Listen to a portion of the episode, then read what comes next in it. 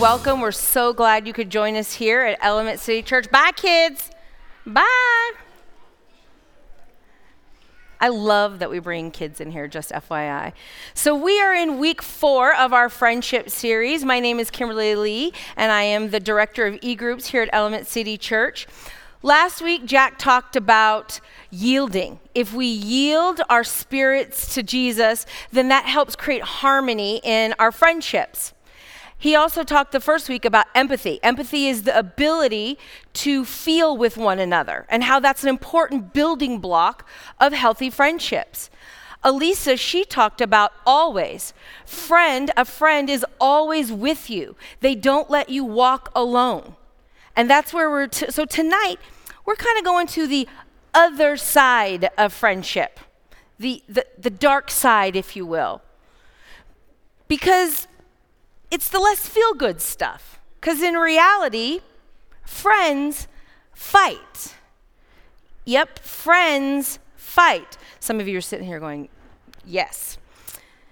To be honest, when we were in the team meeting and we were going over who was going to teach what and how this was going to be divided up, my first thought was no, no, I don't want, I'll take any of one conf- conflict. I don't want that one. I don't want the friends fight. Oh, please, I hope they don't say that's the one I'm going to get that's the one that I got. And so I knew that if I was going to teach on it, that God wanted me to learn more about it deeply. I didn't know how deeply, but He, he did. And to be real, this last month has been hard. It's been really hard.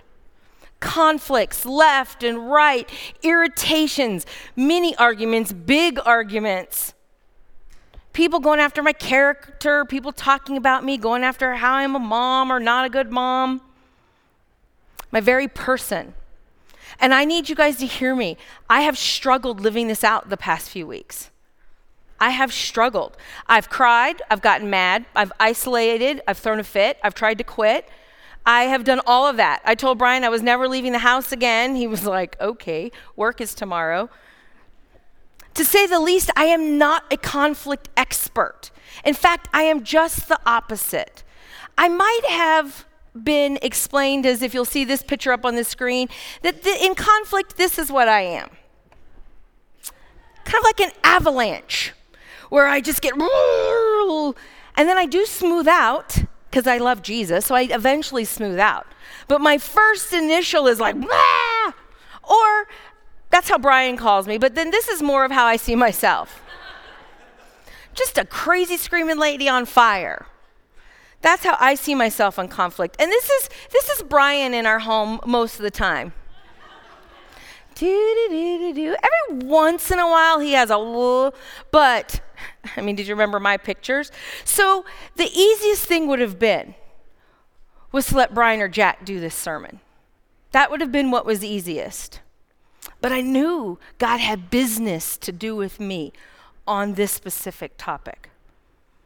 I don't have a how to guide. I don't have a, a new skill or technique to teach you guys tonight that's going to guarantee a quick fix or fix it all.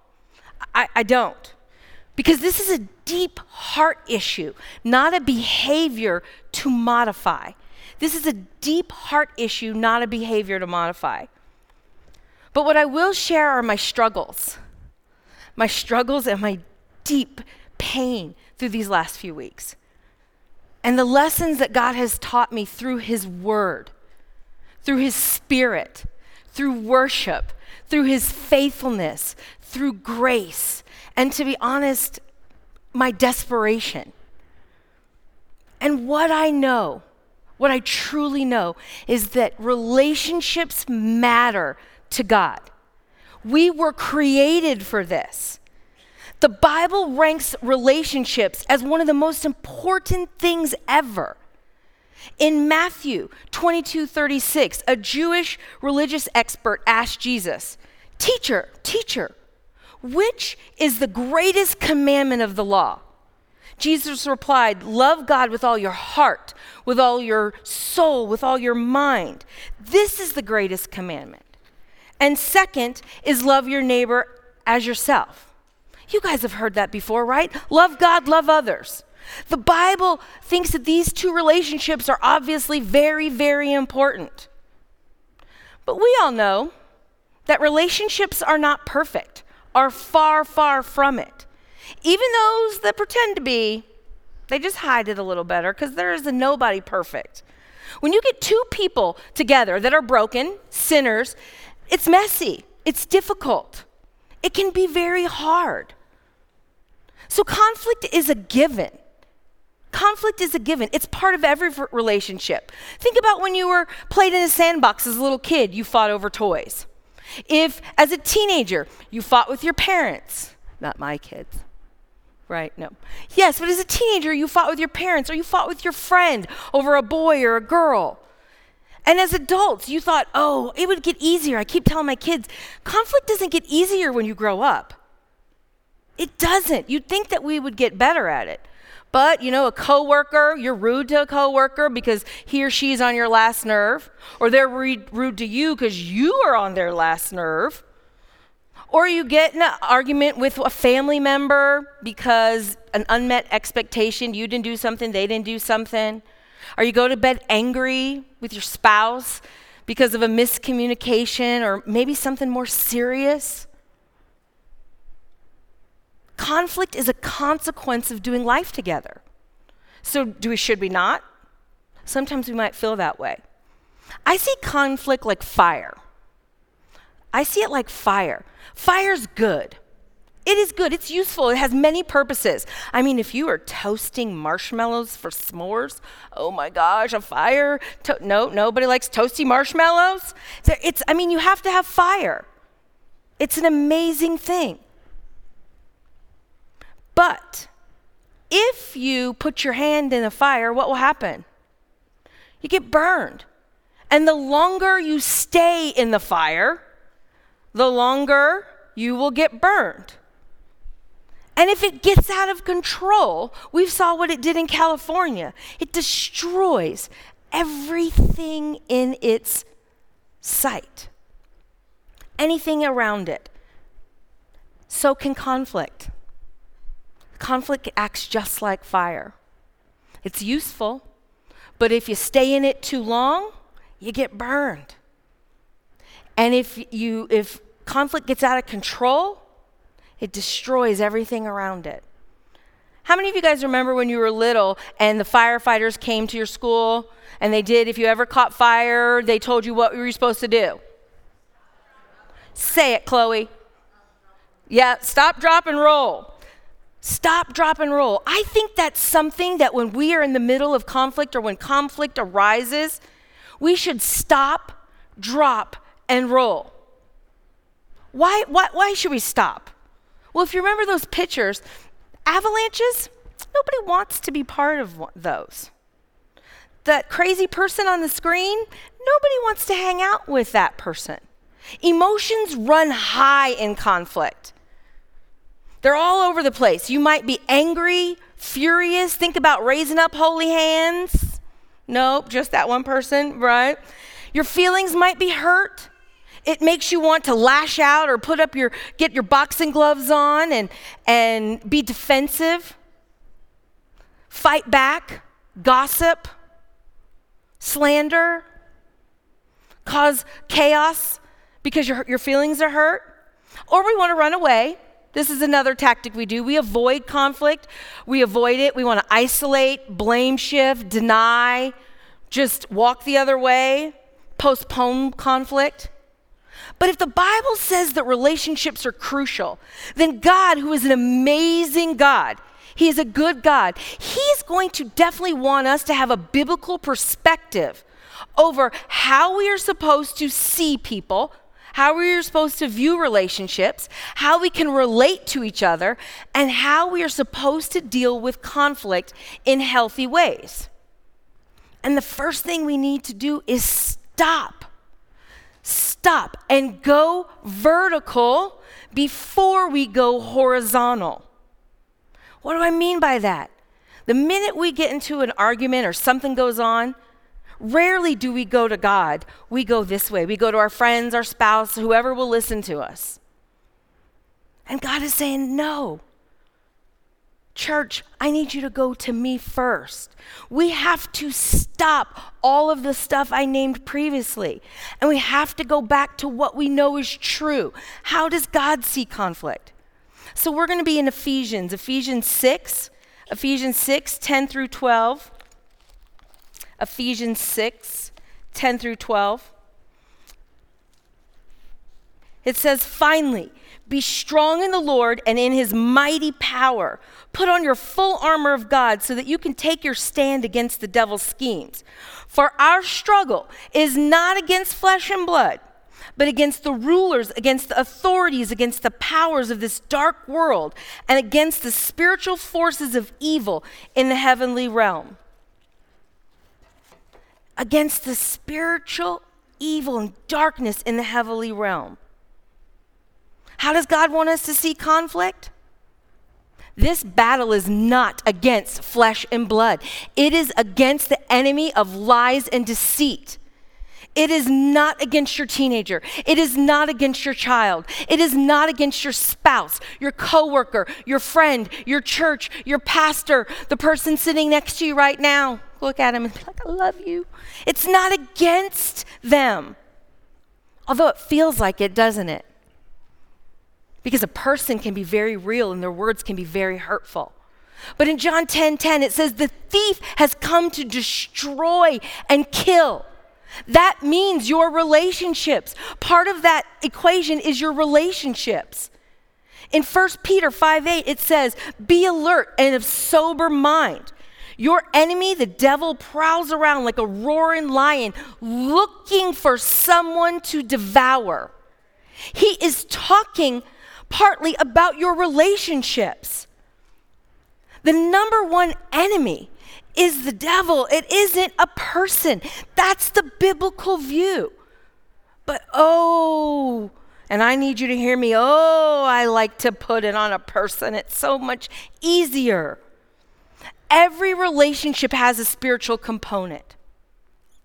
Every relationship has a spiritual component. That's why in Ephesians 6, he said, God said, the battle is going on in the heavenly realms.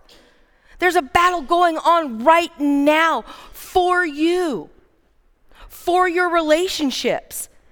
Any relationship that God puts together, any relationship that is spirit filled, any relationship that is for, supposed to be for uplifting, encouraging, enjoying, walking alongside each other, any relationship that is worth it, the enemy will try to destroy, and he will try hard. The closer any relationship gets you to Jesus, grows you to Jesus, the more it will be under attack. Let me say that again. The closer any relationship grows you towards Jesus, the more it will be under attack. The devil doesn't want you to stay together. He doesn't want your friendships to glorify God. He doesn't want you to be happily married. He doesn't want your relationship with your teenagers to glorify God. He doesn't want you to have any loving relationships because it goes against what he is trying to do in this world. Loving relationships, any of them that are good, shows God's grace and glory. And the enemy, I need you guys to hear this, is against that. He takes notice and he attacks. He starts getting into the very fiber, the DNA of each of those relationships. Normally, it starts off small, usually. A joke gone sideways, doesn't go over well. Your feelings get hurt.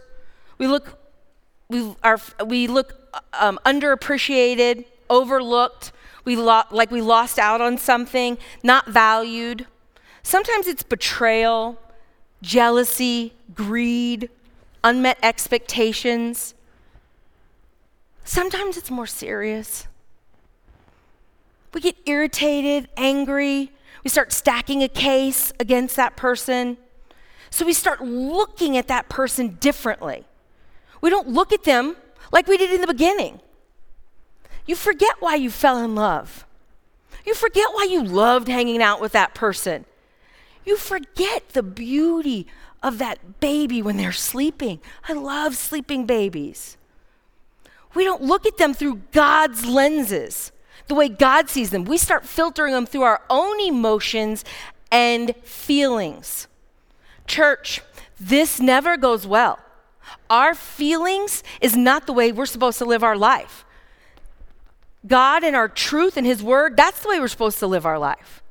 Feelings can be very immature and they can be not trustworthy. So we avoid, we don't pursue the relationship. Or we start having side conversations, getting others on our side, making sure that the, their opinions, the way that they look at the person that offended us, is different. So now, not only have our is our lens off, now we're getting other people to see that person differently. When this happens, and we have all done it, the enemy wins. The enemy wins. He takes territory that is not supposed to be that way. He takes territory in your life and in your heart and in your relationships. In this book, The Peacemaker, Ken Sande, a lawyer, writes Conflict steals our time, energy, money, and opportunities for better things. Who does it ever? When Christians are fighting, our battles overshadow anything we try to tell the world about Jesus. Did you anything we have to tell the world about Jesus is overshadowed because we can't even get along. If we can't get along as a church, why on earth would anybody in the world want to listen to us? We have to stop this kind of thinking and behavior in its tracks. We have to stop it. The next part of that is drop. Stop, drop. We cannot deal with conflict by just trying to tweak our behavior. I'm going to try real hard. And this is why I know this, because I tried for the past five weeks. In fact, I knew I was talking on this obviously tonight, and I had to pray all day to not like get into it with my family all, all morning long. You can't just tweak a behavior. This is a heart transformation. We have to fight the enemy. We have to fight his lies. We have to fight our selfishness. We have to fight our, our own pride on our knees in prayer. On our knees in prayer. In 2 Corinthians 10, 2 Corinthians 10, 2 through 5, these verses just, whoa. I beg you that when I come, I may not have to be bold as I expect to be towards some people who think that we live by the standards of this world. For though we live in this world, we do not wage war as the world does. The weapons we fight with are not weapons of this world. On the contrary, they have the divine power to demolish strongholds. We demolish arguments and every pretension that sets itself up against the knowledge of God, and we take captive every thought to make it obedient to Christ. Let's be honest, we, we sometimes, many times, know what we're supposed to do. It's here and here, but we don't want to be obedient to it. How do we stop? Because this is a trust issue. We cannot wage war like the world. That's not Kimberly's great quote. This is strictly out of the Bible. The same power that raised Jesus from the dead, the same power lives in you, can demolish strongholds in your life and the other person's life. Our thoughts have to be taken captive. We have to stop rehearsing our offense over and over and over again. We have to stop talking about it over and over and over again. And we have to unleash the power of the Holy Spirit that lives in us by prayer. It is the most powerful weapon we have. But we don't go there first. We don't go there first. And we do damage when we don't a couple of months ago, I caught a friend talking about me in a group. I heard it off the side. It was very clear. It wasn't my perception, it was very clear. So I did, I'm very mature, so I didn't make the scene right then. I decided afterwards I was gonna go home and I made a list of all the things I was gonna talk to her about. And, and you know, I was gonna be kind and loving, but I needed her to know my list and that she hurt my feelings. And these are the reasons why. So I was praying about it, and God said, no. Nope, I don't want you to do that. Let this one go. And I argued, of course, and said, um, Did you see my list? This is a valid argument. I mean, I'm not going to be mean. I'm, i just have to tell. I mean, I heard her talking about me. My feelings are really hurt. He said, No, I need you to let this go. Well, then how will she know she did wrong? How will she know she hurt my feelings? Kimberly, let this go. I want you to look at her the way I see her. I want you to see the battle she's in right now that you don't even know about. I want you to see her hurt. I want you to fight with her, not against her. Put your feelings aside and pray for her. Let you know you love her. Is this fake? Is this superficial? Am I a hypocrite? God says, No, you were being obedient. And I need you to know this was not like, oh, okay, God. I was upset. I felt like He really didn't look at my list. He wasn't taking my feelings into consideration. These were not nice things. And He said, Obey. Put your feelings aside and fight with her against the enemy because she's in a battle right now. Church, we cannot fa- fight our battles like the world.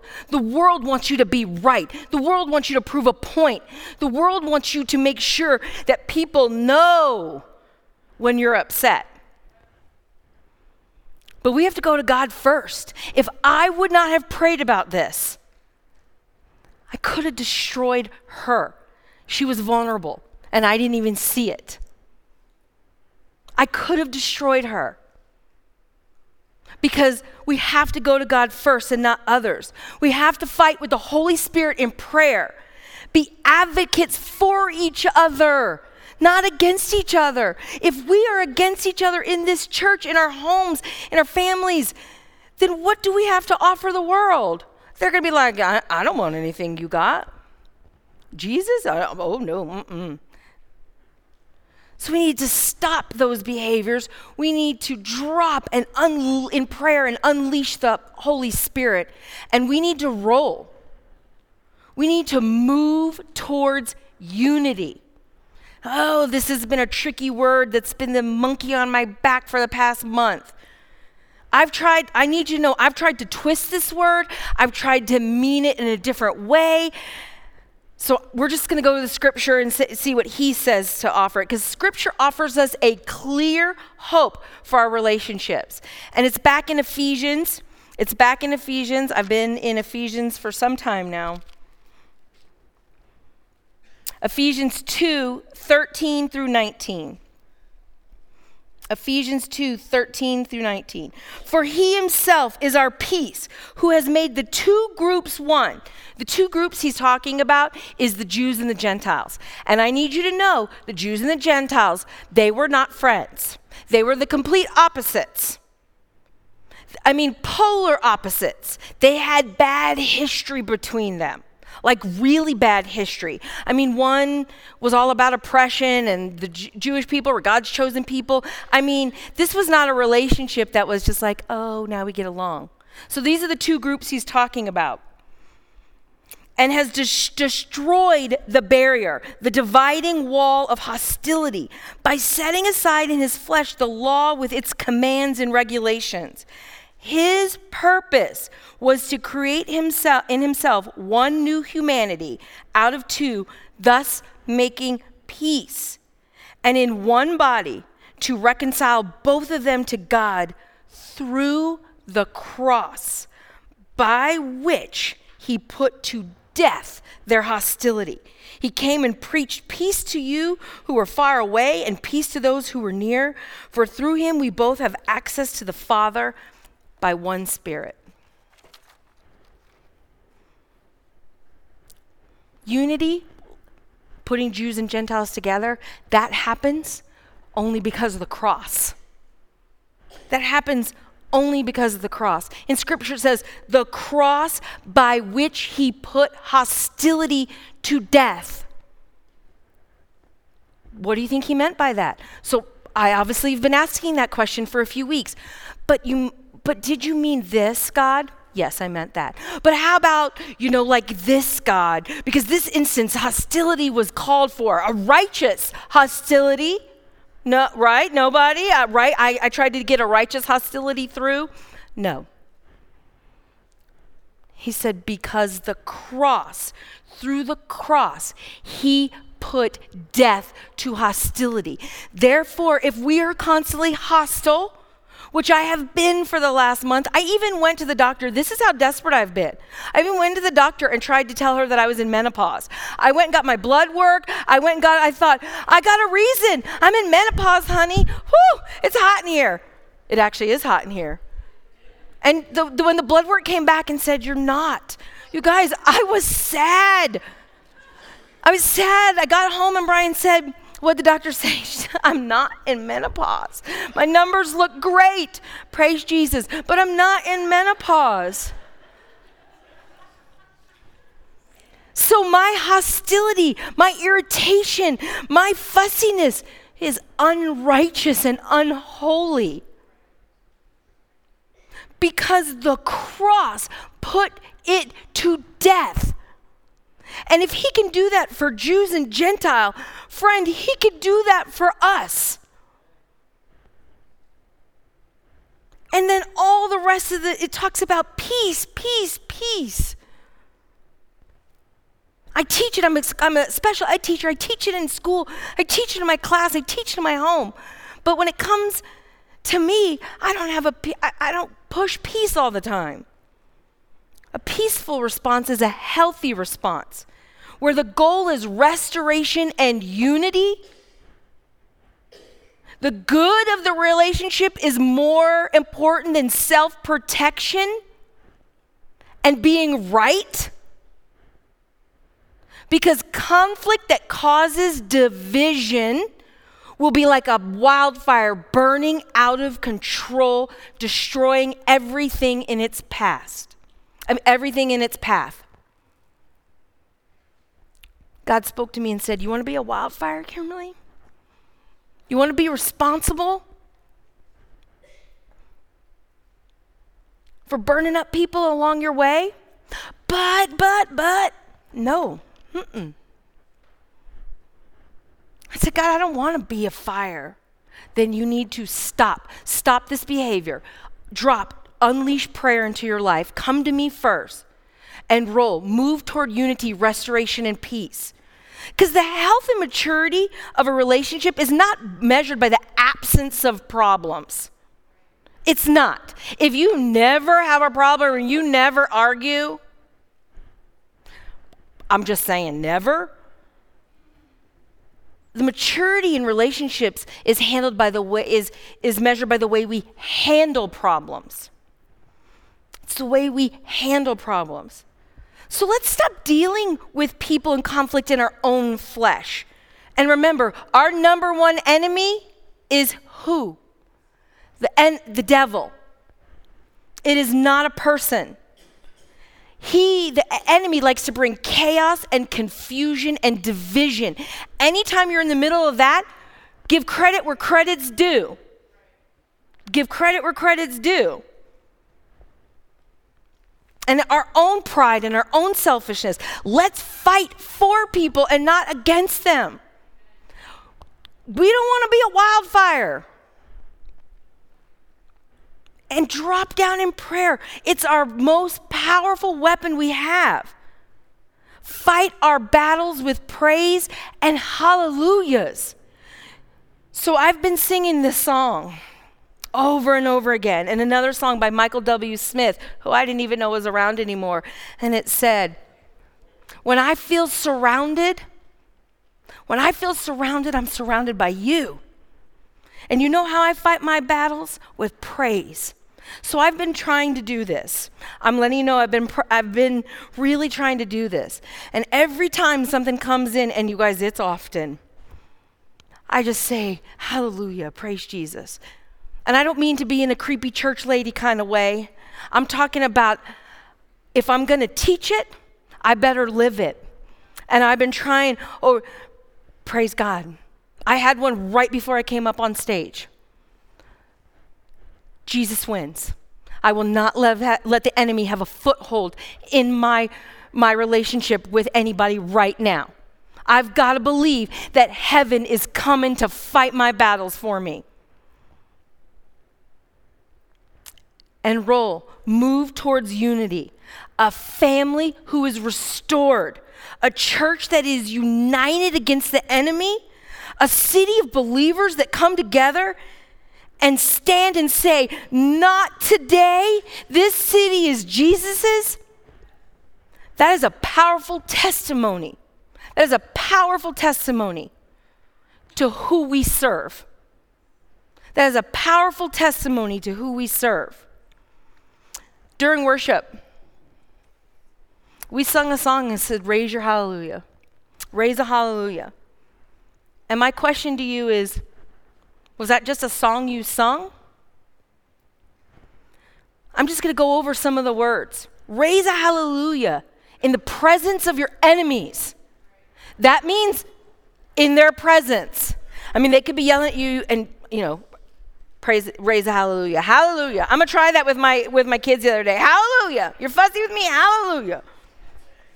Raise a hallelujah, hallelujah. Is it louder than your unbelief? Is your worship to Jesus louder than all those thoughts in your head that you say, I, it can't, it can't be done, it doesn't work? My weapon is my melody, it's our voice, it's our worship. Heaven comes to fight for me. Heaven, Jesus, God, the Holy Spirit is fighting for you right now in your relationships with everything inside of me. You know what's inside of me? There is a lot of yuck God's still working on. But you know what's inside of me? The Holy Spirit. You know why? Because Jesus met me in my darkest hour and he said, This one's mine. I bought you. So what's inside of me is the Holy Spirit. I will watch the darkness flee. That's what I'm claiming for our families tonight. I am claiming that for our church, and I am claiming that for this city block, and I am claiming that for this city. The darkness will flee when the Jesus of Jesus Christ is living in us and through us. So tonight, when we go into communion, and, and Anya's gonna start singing this song, and we're gonna sing this song together. Don't just sing it like, ooh, that's good. Anya's got a great voice. She does. Let it be your prayer. Let it be your anthem. Let it be your heart's cry out. I will raise a hallelujah. I will raise a hallelujah. Because I am the daughter and son of a mighty, mighty king who wants this, this holy ground for him. Dear Heavenly Father, we just come to you and we are re- we just offer confession. We want to confess right now of the stuff that we have said sideways, that we have been wildfires that have come to seek and destroy. Not that we intended it that way, but that's the way the enemy uses it. Lord, right now, we offer confession we ask forgiveness for that. We don't want to be that. We want to be a church. We want to be believers of Jesus that say, we're going to raise a hallelujah even in the presence of our enemy. We're going to go to you first and not go sideways because we want our life to reflect the hope and love of Jesus. In your son's name I pray. Amen.